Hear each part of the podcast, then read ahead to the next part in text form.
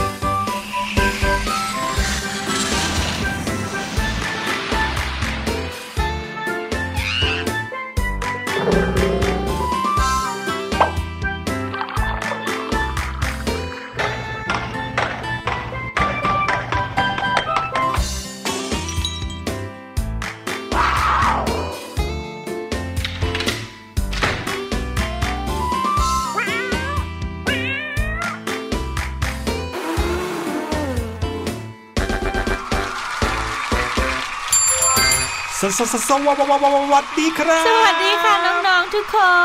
น สวัสดีทุกๆคนนะครับ แล้วก็รวมไปถึงคุณพ่อคุณแม่ ผู้ปกครอง คุณปู่คุณย่าคุณตาคุณยายค่ะทุกๆคนนะครับที่อยู่ใกล้ๆน้องๆ มาช่วยกัน ฟังรายการเสียงสนุก โอ้โห ต้องเรียกว่าช่วยกันฟังเลยใช่ไหมพี่หลุย ใช่ครับ เพราะว่าแต่ละวันเนี่ยมีเรื่องราวสนุกสนุกๆอืมมีประโยชน์บางทีก็เป็นเรื่องราวที่เอาไปใช้ในห้องเรียนได้ โอ้โห ฟังสิไม่ฟังเดี๋ยวจะคุยกับเขาไม่รู้เรื่อง โอ้โห เป็นสโลแกนของเราไปเลยดีไหมพี่หลุย ดีค่ะ อยู่กับพี่หลุยนะครับแล้วก็พี่แนนใช่เราแล้วทั้งค่ะสองคนนะครับมาพร้อมกับเรื่องราวสนุกสนุกๆอืมแล้วก็ยังมีพี่ลูกเจี๊ยบอีกหนึ่งคนนะครับที่จะมากับเรื่องราวว้าว้าววว้าวเกี่ยวข้องกับสิ่งที่เราไม่เคยรู้มาก่อนมหรือบางทีเยะแยะมากมายก็อาจจะเคยรู้มาแต่ก็ลืมไปแล้วโอ้หรือใช่ไม่น่าค่ะเชื่อว่ามีสิ่งนี้เกิดขึ้น หรือมีจริงอยู่ในโลกนี้โอ้อืโหม แล้วก็ช่วงสุดท้ายค่ะ กับห้องเรียนสายชิลที่เราจะนำความรู้แต่ละวิชา แต่ว่าเป็นแบบชิลๆมาฝากน้องๆค่ะ ครับผมฟังกันได้ทุกวันทาง thaipbspodcast.com นะครับ แล้วก็เข้ามาในเว็บไซต์ทำอย่างที่กำลังทำอยู่ตอนนี้เลย เพราะว่าใครที่ได้ยินเราอยู่แสดงว่าคุณทำถูกต้องแล้วโอ้ยยังไงก็ฝากบอกต่อๆกันไปด้วยนะครับค่ะเรื่องราวสนุกๆแบบนี้แถมยังมีประโยชน์ด้วย มีมาเสิร์ฟกันทุกๆวันนะครับ วันจันทร์ถึงวันศุกร์นะครับที่จะเป็นเนื้อหาใหม่ๆ แต่วันเสาร์อาทิตย์เนี่ยสามารถฟังย้อนหลังได้ครับ ใช่แล้วค่ะ พี่หลุยคะเรามาชวนคุยกันก่อนดีกว่านะดีคะครับเปิดเทอมแล้วก็อยากจะรู้เหมือนกันว่า พอเปิดเทอมเนี่ยมีกิจกรรมอะไรที่น้องๆได้ทำที่โรงเรียนบ้าง อืมพี่หลุยเชื่อว่าหลายๆ โรงเรียนคงจะมีกิจกรรมดีๆ เตรียมเอาไว้ให้อืมเรียกว่าเด็กๆอยู่ที่บ้านกันเนี่ยไม่ได้ทำอะไรโรงเรียนก็อั้นเหมือนกัน โรงเรียนก็แบบอยากจะเจอเด็ก ๆ เหมือนกันจัดเต็มเลยใช่ไหมเตคะรียมเอาสิ่งดีๆ เอากิจกรรมสนุกๆแล้วยังเรียนรู้สนุกๆมาฝากเด็ก ๆ กันบ้างเนี่ยอืมพี่หลุยเชื่อว่าคงจะมีหลายโรงเรียนที่เตรียมอะไรสนุกๆเอาไว้อืมถ้าพูดถึงอะไรที่สนุกสนุกสำหรับพี่แนนแล้วน่าจะเป็นแบบวิชาชุมนุมที่เป็นเรื่องของความสามารถพิเศษที่น้องๆ จะไปเลือกสรรว่าเราเนี่ยอยากจะทำอะไร อ๋อ ความชอบเฉพาะตัวใช่ไหมใช่แล้วค่ะ บางคนอาจจะชอบวาดรูปอืมบางคนชอบงานประดิษฐ์ บางคนชอบงานเขียนมชอบเรียนรู้เกี่ยวกับการพูดเกี่ยวกับเรื่องของไฟฟ้า โอ้โห วิชาชุมนุมหรือบางโรงเรียนใช้ชื่อว่าวิชาชมรมค่ะทำให้พวกเราเนี่ยได้ ทำตามความสนใจของตัวเองเต็มที่เลโอ้ยโหซึ่งมีหลากหลายมากๆเลย ตั้งแต่ทางการคำนวณไปยังทางศิลปะอืมใช่ไหมพี่หลุย ถ้าเราอยู่ที่ชมรมหรือชุมนุมเนี่ยได้ยาวนานประมาณหนึ่งแล้วเราก็จะมีทักษะแล้วก็เกิดเป็นความสามารถพิเศษเฉพาะตัวแบบติดตัวเราไปยาวจนถึงเป็นผู้ใหญ่หรือว่าใช่แก่เลย เป็นเรื่องความสนใจของเราที่จะใช่นำไปสู่ค่ะความสามารถพิเศษที่นอกเหนือจากสิ่งที่คนอื่นทำได้ทั่วไป อืมแล้วถ้าถามว่าความสามารถพิเศษอะถ้าขอพรได้หนึ่งข้อครับบอกว่าขอให้เรามีความสามารถพิเศษหนึ่งอย่างแบบเก่งกว่าใคร ๆ เลยครับพี่หลุยอยากจะขออะไรคะ โอ้โห ไม่อยากบอกเลย บอกไปเดี๋ยวจะหาว่าพี่หลุยโลภฮะความสามารถพิเศษที่พี่หลุยอยากได้มากที่สุดเลยนะครับค่ะก็คือการเรียนรู้ทุกอย่างได้เร็วมาก เรียนรู้ทุกอย่างได้เร็วมาก ใช่ ถ้ามีใครมาสอนอะไรพี่หลุยพี่หลุยปุ๊บเรียนรู้ปั๊บแล้วก็เข้าใจสามารถเลยเก่งเลยอะไรอโอ้ย่างโหเงี้ยคราวนี้จะทำให้เราเก่งทุกเรื่องเลย พี่หลุยฟังดูโลภไหมโอ้อันนี้มันคือครอบคลุมไปทุกอย่างเลยใช่ไหมคะแต่ถ้าไม่ต้องขนาดนั้นนะครับ พี่หลุยอยากวาดรูปเก่งๆครับอืมอยากจะเป็นคนที่มีความสามารถด้านการวาดรูป เพราะว่าบางทีเนี่ย อยากจะวาดรูปอะไรออกมาให้สวยค่ะๆแต่ว่าวาดไปวาดมาทำไมมันออกมาดูเหมือนจะเข้าใจอยู่คนเดียวหุยพี่แนนก็กำลังมองย้อนกลับไปประมาณมัธยมต้นครับพี่แนนก็เป็นคนหนึ่งที่วาดรูปไม่ค่อยได้เรื่องเท่าไหร่ค่ะพี่หลุยครับแต่ว่าเพื่อนพี่แนนเนี่ยเขาชอบอ่านการ์ตูนเนาะครับแล้วเวลาเขาวาดรูปแบบการ์ตูนตาใสอะ แล้วก็เส้นผมแบบสวยๆอะอืมสวยมากแล้วพี่แนนก็พยายามทำตามครับมันไม่ได้ง่ายเลยค่ะพี่หลุยใช่อย่างนี้เนี่ยคือความสามารถพิเศษใช่ไหมครับใช่ค่ะ บางคนก็อยากจะมีความสามารถพิเศษด้านดนตรีอืมอยากจะเล่นเครื่องดนตรีได้หลาย ๆ แบบหลาย ๆ ชนิดค่ะหรือว่าอาจจะอยากเล่นเครื่องดนตรีชนิดใดชนิดหนึ่งได้แบบเก่งฝีมือสุดยอดไปเลย โอ้ อย่างเช่น นักไวโอลิน หรือครับนักเปียโนที่แบบอยู่บนเวทีใหญ่ๆใช่ที่เขาแล้วได้บางโซครั้งโล่เนี่ยใช่ไหมคะเขาจะต้องซ้อมกันนานนับปีเลยนะ กว่าจะอืมได้โชว์โชว์หนึ่งขึ้นมา หรือว่ากว่าจะบรรเลงเพลงเพลงหนึ่งขึ้นมาได้ ใช่ค่ะ อาศัยหลาย ๆ อย่างเลยทีเดียวค่ะ แต่สำหรับพี่แนนแล้วนะคะ สิ่งที่อยากได้มากๆเลยคือเรื่องอะไรรู้ไหมพี่หลุย เรื่องอะไรฮะเรื่องภาษาอืมพี่แนนอยากจะสามารถสื่อสารได้สัก 20 ภาษาเลยอะยี่สิบเลยเหรอพี่แนนจะไปกี่ประเทศเนี่ย คือไปประเทศไหนก็สามารถคุยกับเขารู้เรื่องอืดีไหมนึกถึงเรื่องโดราเอมอนเลยอะเออที่กินวุ้นแปลภาษาเข้าไป ทีนี้ใครจะพูดภาษาอะไรกับเรา เราก็พูดด้วยได้หมดเลย โอ้โห งั้นต้องมีโดเรมอนอยู่ข้างๆตัวแล้วล่ะค่ะ หรืออีกวิธีหนึ่งครับพี่แนนค่ะทำแบบในข่าวที่กำลังจะเล่ากันในช่วงหน้าหืมก็คือว่าจะต้องไปสมองกระทบกระเทือนซะหน่อย เดี๋ยว กระทบกระเทือนแล้วมันจะเกี่ยวอะไรกับการที่สามารถพูดได้หลายภาษาคะพี่หลุย นั่นนะสิ เดี๋ยวพี่หลุยเอาข่าวนี้มาเล่าให้น้องๆฟังครับ แต่ไม่ได้มาชวนให้สมองกระทบกระเทือนกันนะ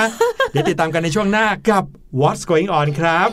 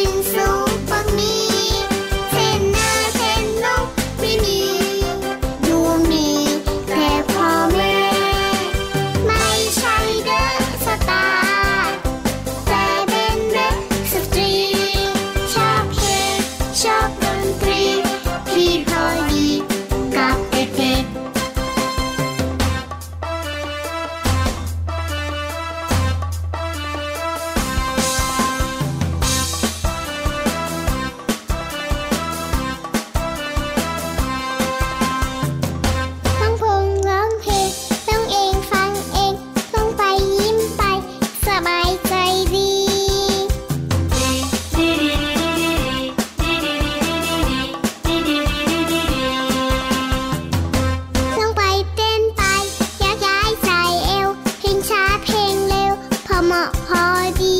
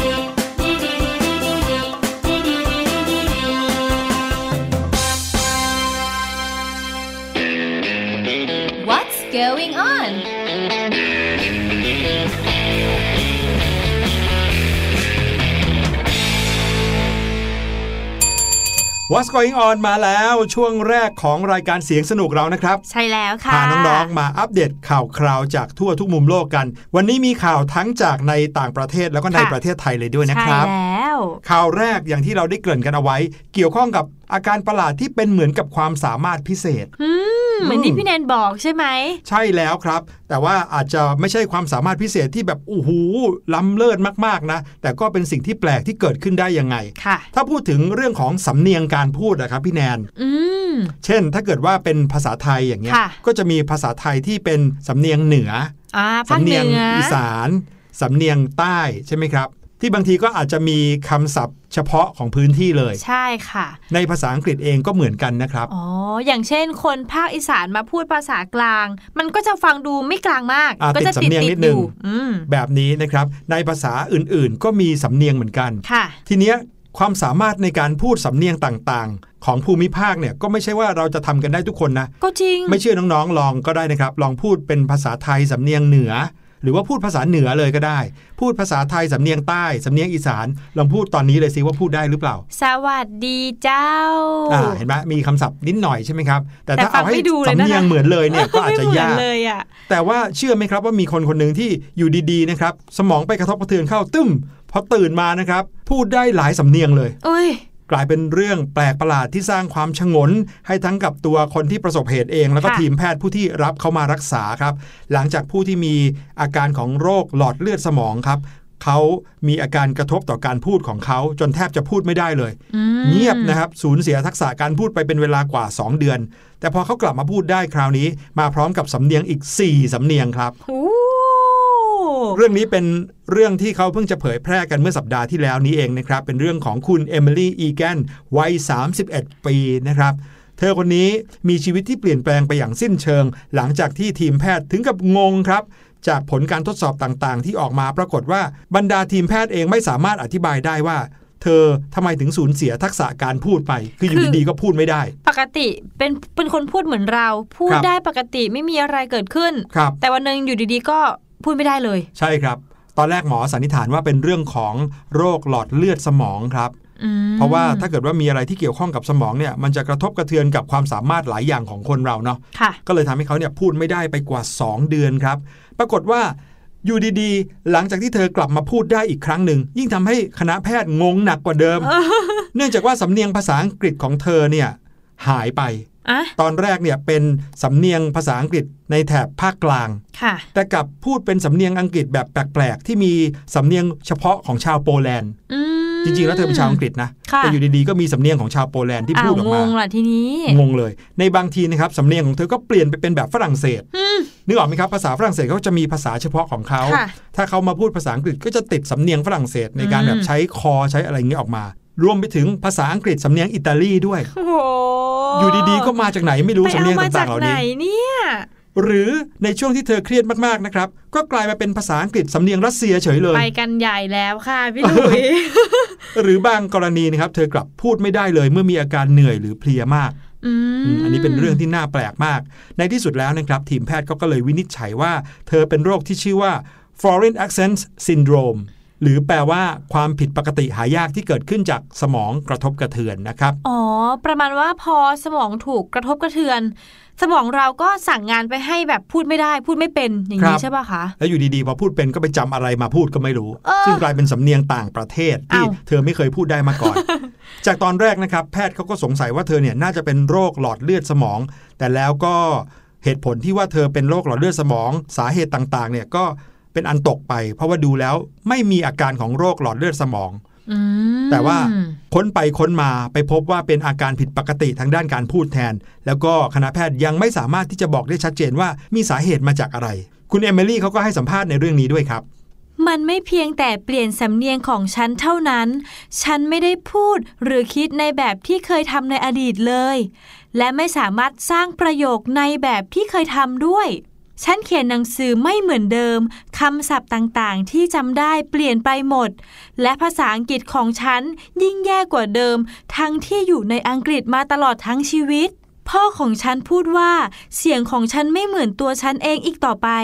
บางครั้งก็เจอประสบการณ์ที่แย่จากคนแปลกหน้า ที่คิดว่าฉันเนี่ยเป็นคนต่างชาติ มีชายคนหนึ่งตะโกนใส่ฉันในซูเปอร์มาร์เก็ตบอกว่าคนต่างชาติอย่างฉัน คือสาเหตุที่ทำให้มีไวรัส มันเปลี่ยนชีวิตฉันโดยสิ้นเชิงเลยค่ะโอ้โห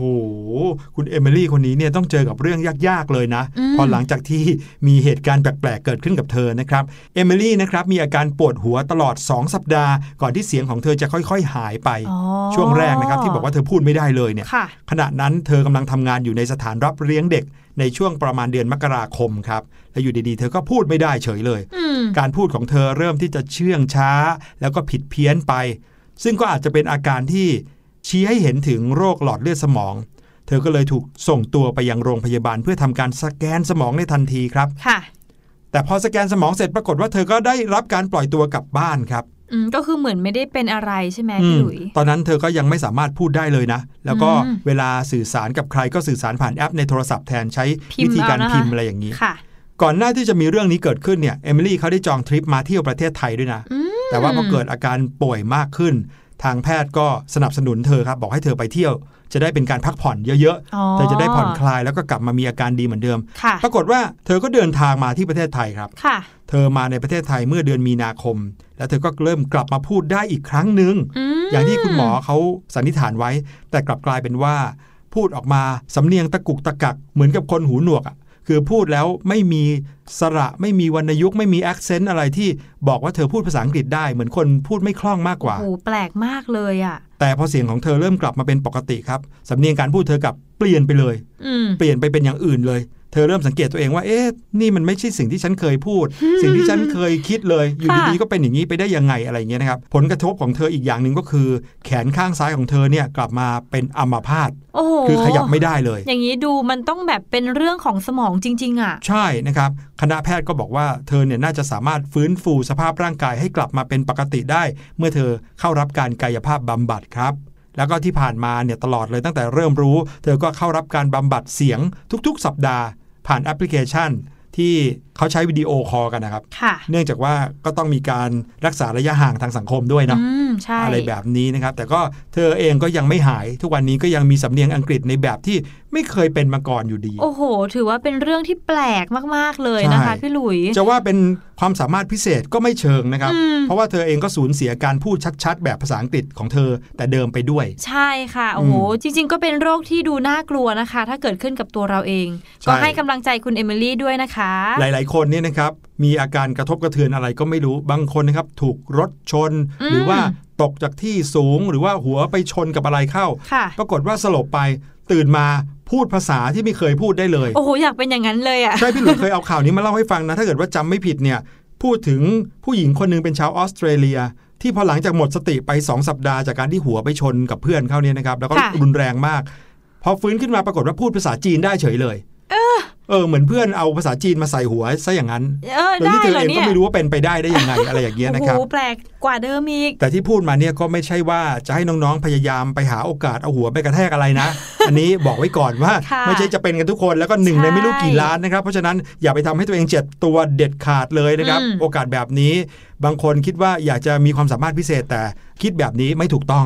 นะครับมันฝึกฝนบ่อยๆ แล้วก็จะเกิดเป็นความสามารถพิเศษเฉพาะตัวเราค่ะ ครับผมมาที่อีกหนึ่งข่าวดีกว่าครับพี่แนน โอ้โห ข้ามมาฝั่งไทยบ้าง ข่าวนี้ค่ะเป็นเรื่องราวน่ารักน่ารักของเด็กๆแก๊งหนึ่งค่ะพี่หลุยครับต้องเล่าให้ฟังก่อนนะคะว่า ข่าวเนี้ยมันมาจากคลิปไวรัลในโซเชียลค่ะ เป็นภาพของเด็กๆที่เข้าไปกินอาหารในร้านอาหารชื่อดังแห่งหนึ่งค่ะพี่หลุยครับแต่ว่าพอพนักงานมาคิดเงิน เด็กๆต่างทำท่าตื่นตระหนกค่ะ แล้วก็รู้สึกว่าตัวเองเนี่ยมีตังค์จ่ายค่าอาหารไม่เพียงพอ อืมคลิปที่พี่แนนบอกเนี่ยนะคะ โพสต์ลงใน Facebook คนคนหนึ่งค่ะ เมื่อช่วงปลายเดือนมิถุนายนที่ผ่านมาค่ะ ซึ่งผู้โพสต์เนี่ยก็เป็นครอบครัวของพลเมืองดีคนหนึ่งนะคะ ที่ได้ให้การช่วยเหลือเด็กๆกลุ่มนั้นไว้ค่ะ หลังจากที่เขาเนี่ยสังเกตเห็นแล้วว่าเด็ก กลุ่มเนี้ยได้รับความเดือดร้อนอย่างมากเลยค่ะ ด้วยอายุของเขาที่ยังน้อยอยู่นะคะ ในคลิปเนี่ยก็เผยภาพเลยว่าเด็กกลุ่มหนึ่งประมาณ 7-8 คนกำลังควักเงินแล้วก็ออกมานับ หลังจากที่เช็คบินค่าอาหารแล้ว เงินไม่พอค่ะพี่หลุย แต่ว่าเจ้าของโพสต์เนี่ยก็เลยอาสาที่จะช่วยจ่ายเงินส่วนที่ขาดไปทั้งหมดให้เด็กๆเลยค่ะ เด็กกลุ่มนั้นก็เลยดีใจแล้วก็วิ่งมาไหว้ขอบคุณครับ ขอบคุณครับ เสร็จแล้วก็พากันวิ่งออกจากร้านด้วยความเขินอายอะพี่หลุยอืมน่ารักจังเลยค่ะอืมในเรื่องนี้เรื่องเดียวเนี่ยนะครับคลิปที่เขาเอาไปแชร์กันในโลกโซเชียลคลิปนี้เนี่ยถือว่ามีหลายแง่มุมนะอืมถ้าเกิดว่าเราเนี่ย กับกลุ่มเพื่อนประมาณสัก 5-6 คนเนาะค่ะน้องๆวัยประถมศึกษาเนี่ยอยู่กับเพื่อนๆ แล้วก็คุณพ่อคุณแม่ปล่อยให้เข้าร้านอาหารกันเองอืมโอ้โห เข้าไปตักกินกันอย่างอเด็ดอร่อยเลยนะครับ ปรากฏว่าพวกเรากับมีเงินไม่พอจ่าย พวกเราจะทำยังไงนั่นน่ะสิพี่หลุยในคลิปเนี้ยเด็กเขาก็ทำท่าเลิกลักกันมากเลยนะมากแล้วมีการโทษกันด้วยนะ บอกแล้วอย่าสั่งเยอะ ดูสิเงินไม่พอเลย หลังจากที่ควักเงินกันออกมาหมดแล้วเออนับเหรียญก็แล้วเออตังค์ก็ยังไม่พอ คนที่เขาบันทึกเป็นภาพคลิปไว้เนี่ยเขาก็เลยอาสาจ่ายค่าอาหารในส่วนที่เหลือให้เด็กๆครับใช่เด็กๆปรากฏว่าเย้ดีใจแล้วก็ดีใจยกมือมากไหว้กันแทบไม่ทันเลยนะครับ เรื่องนี้ก็เลยทำให้เราได้อุทาหรณ์ครับว่าอืมถ้าเกิดว่าเราเป็นเด็กๆเนี่ยนะครับอาจจะดีแล้วล่ะที่ได้มีประสบการณ์ในการเข้าร้านอาหารด้วยตัวเองใช่ไปทดลองการสั่งการกินอะไรอย่างเงี้ย แต่ว่าต้องไม่ลืมที่จะวางแผนให้ดีด้วยนะครับ ใช่ค่ะพี่หลุย การควักเงินมารวมกันเนี่ยอาจจะต้องทำตั้งแต่ ก่อนที่จะสั่ง ใช่ เพื่อที่จะดูว่าเราเนี่ยมีเงินพอจะซื้อของเท่าไหร่ สั่งอาหารได้มากเท่าไหร่ ใช่แล้ว จะได้ไม่สั่งเกิน สมมติว่าน้องๆรวมกันได้แล้วประมาณ 500 บาทครับเราก็ต้องคำนวณด้วยว่าอาหารที่เราสั่งไปเนี่ย ต้องไม่เกิน 500 นะ ใช่ ไม่อย่างนั้นนะ โอ้โห หน้าซีดกันเป็นแถบแน่นอนนะคะ แบบในคลิปนี้ค่ะ จะเกิดเหตุการณ์แบบในคลิปนี้นะครับ ยังไงก็ต้องขอขอบคุณพลเมืองดีท่านนั้นเนาะใช่แล้วที่เขาอุตส่าห์ช่วยเหลือน้องๆกลุ่มนี้ทำให้สามารถวิ่งออกจากร้านอาหารไปได้ แต่ไม่ใช่เป็นวิ่งหนี เป็นการวิ่งออกจากร้านอาหารด้วยความดีใจค่ะ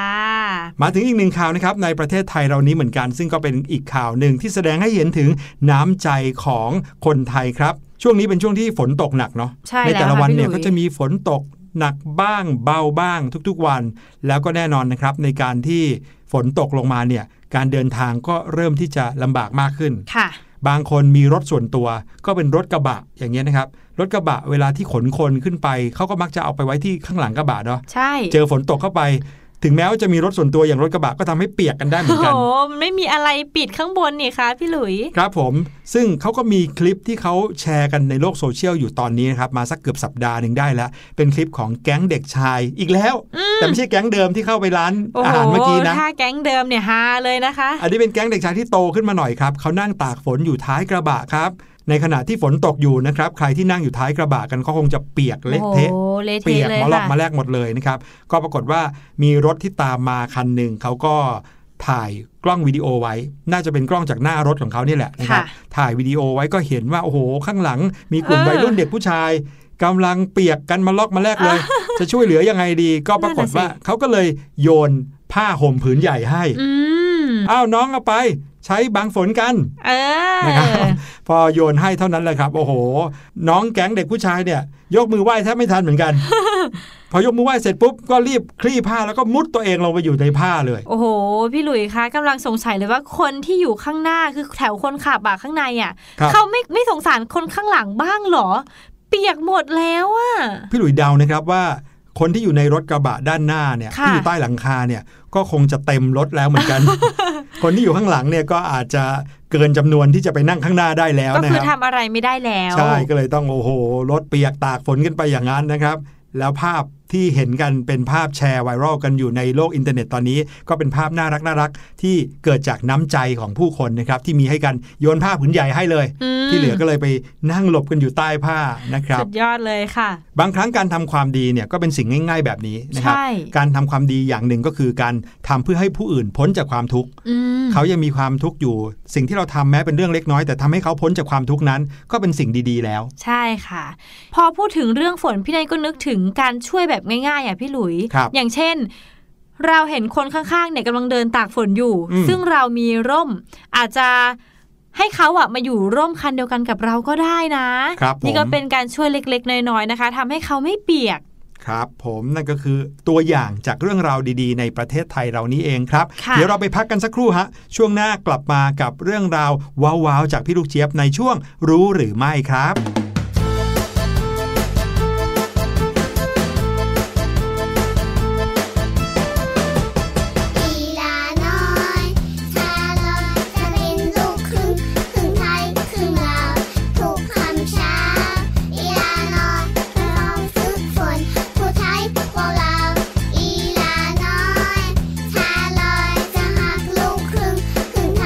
to my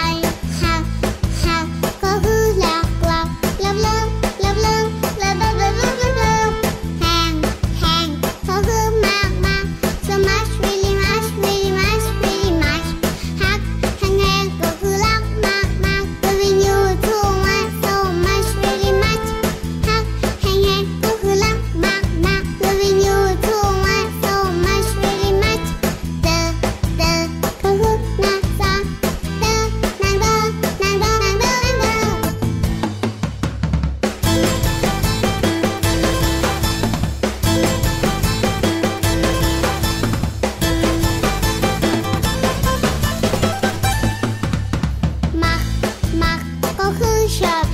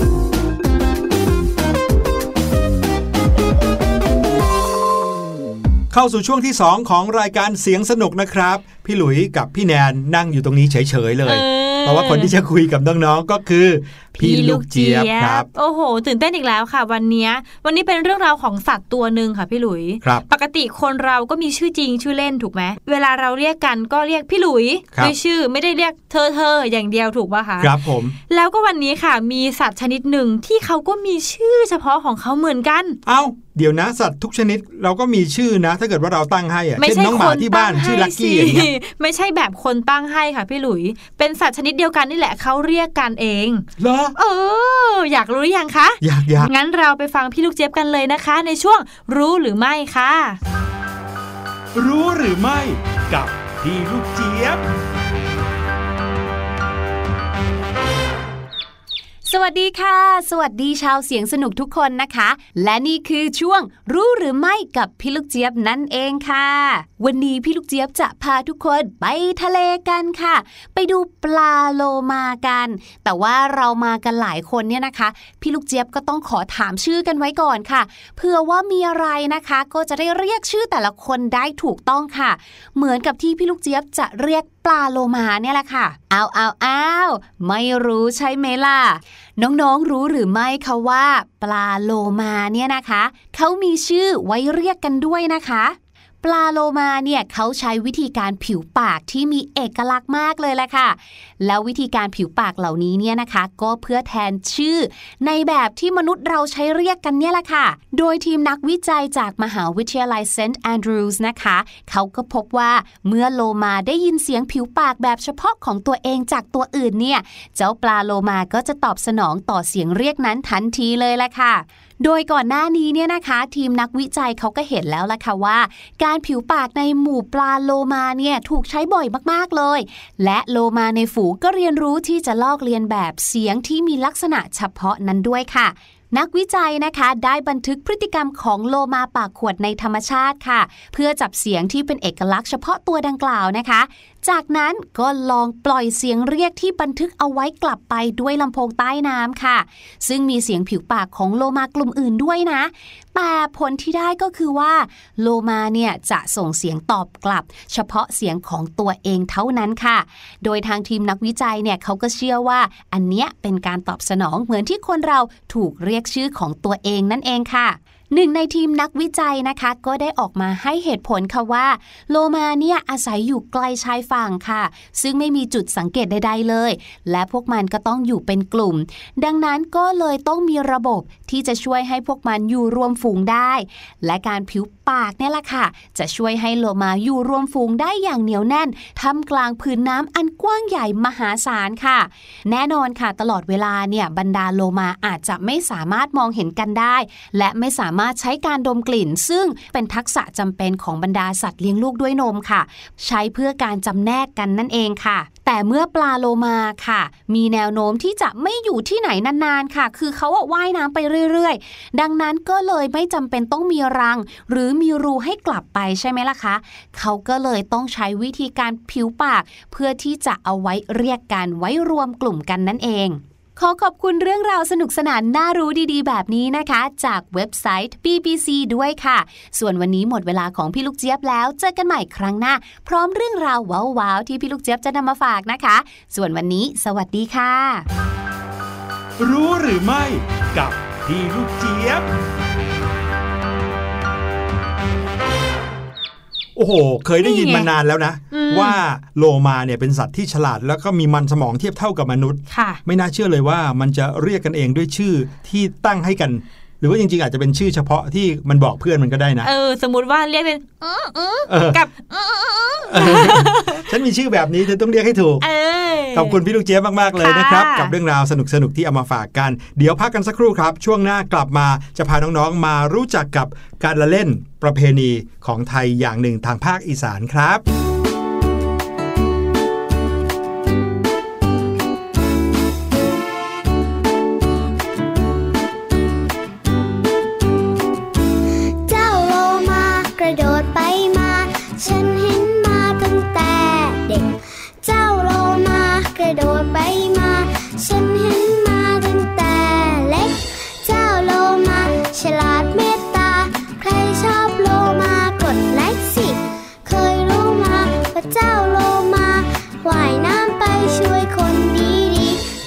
จมน้ำ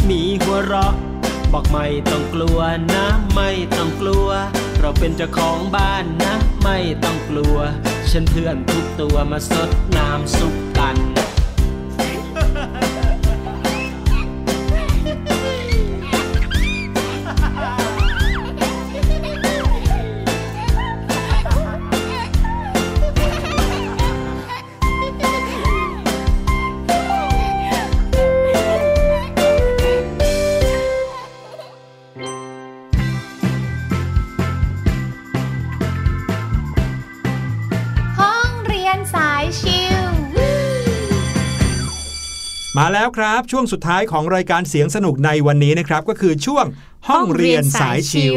วันนี้พาน้องๆไปรู้จักกับชุมชน กับสังคมไทยนะครับค่ะในวิชาสังคมในแบบของห้องเรียนสายชิวกันเออเมื่อสัปดาห์ที่แล้วครับ พี่หลุยได้ยินข่าวว่ามีการประกาศแล้วครับว่าปีนี้เนี่ยที่จังหวัดเลยจะงดการจัดงานประเพณีบุญหลวง และการละเล่นผีตาโขนโอ้โหใช่ไหมบ้านพี่พี่แนนแนนเลยอะอืมเสียดายจังเลย พี่แนนเคยดูไหมครับ การละเล่นผีตาโขน ถ้าจำไม่ผิดนะคะก็คือเคยไปดูตอนเด็กอืมๆ ประมาณน่าจะประถมปลายน่าถ้าจำไม่ผิดนะคะ ครับผมถ้าเกิดว่าน้องๆ คุ้นเคยกับชื่อผีตาโขนนะครับค่ะน้องๆก็จะนึกถึงคนที่ใส่หน้ากากอืมนะครับเป็นหน้ากากขนาดใหญ่เลย อันใหญ่มากเลย ที่ประดิษฐ์ขึ้นมาแบบโอ้โหหน้าตาน่ากลัวมาก แต่ว่ามีเขี้ยวใหญ่ ๆ คือ ตัวหน้ากากเองนะครับพอสวมเข้าไปในหัวนั้นเนี่ยใหญ่เกือบเท่าตัวคนเลยนะ ใช่ค่ะ แล้วก็แยกเขี้ยวมีเขี้ยวแหลมๆอะไรแบบเนี้ยนะครับ เราเรียกเขาว่าผีตาโขน ซึ่งความน่ากลัวเป็นยังไง หรือว่าเรื่องราวของผีตาโขนเป็นยังไง วันนี้จะเอามาเล่าให้ฟังครับ ใช่แล้วค่ะ ผีตาโขนเนี่ยนะคะ เป็นเทศกาลหนึ่งที่จัดขึ้นในอำเภอด่านซ้ายจังหวัดเลยค่ะ ซึ่งอยู่ในทางภาคอีสานของประเทศไทยเนี่ยแหละ เทศกาลผีตาโขนค่ะ จะจัดขึ้นในเดือน 7 ค่ะ แล้วก็ส่วนใหญ่เนี่ยจะจัดมากกว่า 3 วันนะคะโดยวันที่จะใช้ในการจัดนี่นะคะ จะได้รับเลือกโดยคนทรงประจำเมืองค่ะน้องๆ ซึ่งงานบุญประเพณีพื้นบ้านเนี่ยนะคะ เราจะเรียกว่าบุญหลวงค่ะ แล้วก็จะแบ่งออกเป็นเทศกาลผีตาโขน ประเพณีบุญบ้างไฟ แล้วก็งานบุญหลวงค่ะ หรือว่าเรียกอีกอย่างหนึ่งก็คือบุญพาเวทค่ะ ผีตาโขนเนี่ยนะคะ ชื่อเดิมเลยก็คือเรียกว่าผีตามคนค่ะเป็นเทศกาลที่ได้รับอิทธิพลมาจากมหาเวสสันดรชาดกค่ะ ที่เป็นชาดกในทางพระพุทธศาสนา ที่ว่า ถึงพระเวสสันดรและนางมัตซีเนี่ยกำลังจะเดินทางออกจากป่าไปสู่เมืองหลวงและบรรดาสัตว์ แล้วก็รวมถึงพูดผีที่อาศัยอยู่ในป่าเนี่ยก็ได้ออกมาส่งเสด็จด้วยความอาลัยค่ะ อ๋อเขาก็เลยเรียกว่าผีตามคน ใช่แล้วแล้วก็เพี้ยนมาเรื่อยๆนะครับกลายเป็นผีตาโขนซึ่งในเทศกาลผีตาโขนนะคะ ก็มีหลายวันใช่ไหมคะ วันแรกเนี่ยเราจะเรียกว่าวันรวมค่ะ โดยจะมีพิธีเบิกพระอุปคุตค่ะ ในบริเวณระหว่างลำน้ำหมันกับลำน้ำสอกค่ะ ส่วนวันที่สองนะคะ จะเรียกว่าพิธีจุดบั้งไฟบูชาค่ะ แล้วก็แต่งกายหลากสีเลยรวมทั้งมีการแข่งขันเต้นรำด้วย แล้วก็มีขบวนพาเหรดด้วยค่ะ ส่วนใหญ่วันที่สองเนี่ยจะมีคนไปชมเยอะค่ะพี่หลุยครับ แล้วก็วันที่3นะคะ แล้วก็วันสุดท้ายนะคะ จะเป็นการ ฟังเทศน์ค่ะ ก็เป็นอันจบเทศกาลค่ะอืมพี่หลุยรู้ไหมคะว่าผีตาโขนเนี่ยนอกจากอยู่ในเทศกาลนี้แล้ว เขาก็ยังนำมาเป็นสัญลักษณ์ แล้วก็ฉายาประจำทีมสโมสรฟุตบอลเลยซิตี้ด้วยนะคะ พี่แนนเคยไปดูด้วยแหละครับ และอีกอย่างหนึ่งนะคะ ประเพณีนี้นะคะก็ยังมีความเชื่อว่าสำหรับคนที่เล่นหรือว่าแต่งตัวเป็นผีตะโขนใหญ่เนี่ย จะต้องถอดเครื่องแต่งกายชุดผีตะโขนใหญ่เนี่ยออกให้หมดค่ะ แล้วก็นำไปทิ้งในแม่น้ำหมันค่ะ ห้ามนำเข้าบ้านนะคะ เป็นการทิ้งความทุกข์ความยากออกไปค่ะ จนรอถึงปีหน้าก็คือทำแล้วก็มาใส่เล่นกันใหม่ค่ะอืมผีตะโขนเนี่ยจริง ๆ พี่แนนจำได้ว่าตอนเด็กๆ ใครเห็นก็ต้องกลัว ใช่ใช่เพราะเขาจะวาดออกมาให้แบบหน้าตาน่ากลัว คิ้วโกง ฟันยาว จมูกงุ้มอะไรแบบเนี้ยอืมหัวผีตาโขนนะคะ ในการทำตรงใบหน้าเนาะเขาจะใช้ไม้แผ่นใหญ่ค่ะ แล้วก็เหลาเป็นเรียวๆแหลมๆลงมา แล้วก็ตรงจมูกก็จะเป็นแบบงงลงมาแบบว่ายาวประมาณใช่หนึ่งเลยค่ะ แล้วก็คลุมด้วยผ้าส่วนใหญ่แล้วเนี่ยสิ่งที่จะทำให้ หน้ากากผีตาโขน หรือว่าการแต่งตัวของผีตาโขนดูไม่น่ากลัวจนเกินไปเนี่ยค่ะก็เป็นเพราะว่าเขาใส่สีสันลงไปเยอะมากอืมสีเขียวสีแดงสีเหลืองโอ้โหสีขาวสีแบบน้ำเงินสุดๆเลยพี่สะท้อนหลุยแสงอะไรก็มีนะแล้วครับก็อีกอย่างหนึ่งนะคะ เขาจะมีกระดิ่งหรือเครื่องทำเสียงก้องแก้งก้องแก้งก้องแก้งติดตัวเยอะมากเลยด้วยครับ ก็จะทำให้ดูแล้วเป็นงานเทศกาลมากขึ้น ใช่ค่ะ ใครที่มีโอกาสได้ไปที่ภาคอีสานนะ โดยเฉพาะอย่างยิ่งจังหวัดเลยอืมในช่วงประมาณเดือนนี้ครับพฤษภาคม มิถุนายน กรกฎาคมค่ะน่าไปเที่ยวเทศกาลผีตาโขน ยกเว้น ปีนี้ เพราะว่าปีนี้อดเขาไปดูงดแล้วนะครับ ใช่แล้วค่ะ แต่ยังไงก็ตามถ้าใครได้ไปแถวๆจังหวัดเลยเนี่ยก็จะมีร้านขายของที่ระลึกเนี่ยเขาก็จะอืมมีหน้ากากผีตาโขนหรือว่าตุ๊กตาเล็กใช่ๆขายอยู่เหมือนกันครับ ใช่แล้วค่ะ โปรโมทบ้านของพี่แดนซะหน่อยที่เที่ยวเยอะเลยนะคะ เอาละครับ วันนี้รายการเสียงสนุกของเราหมดเวลาลงเรียบร้อยแล้วค่ะพบกันใหม่กับพี่หลุยพี่แนนแล้วก็พี่ลูกเจี๊ยบได้ในคราวหน้า วันนี้ค่ะลาไปก่อนครับ สวัสดีครับ สวัสดีค่ะ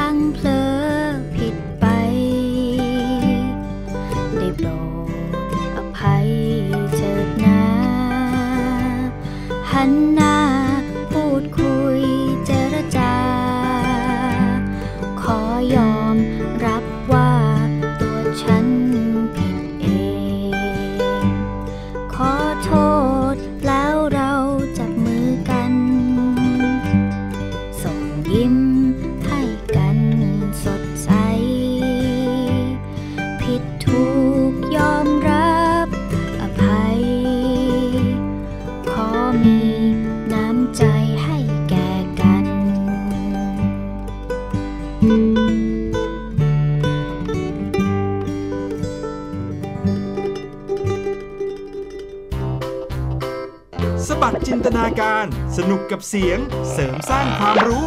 ในรายการ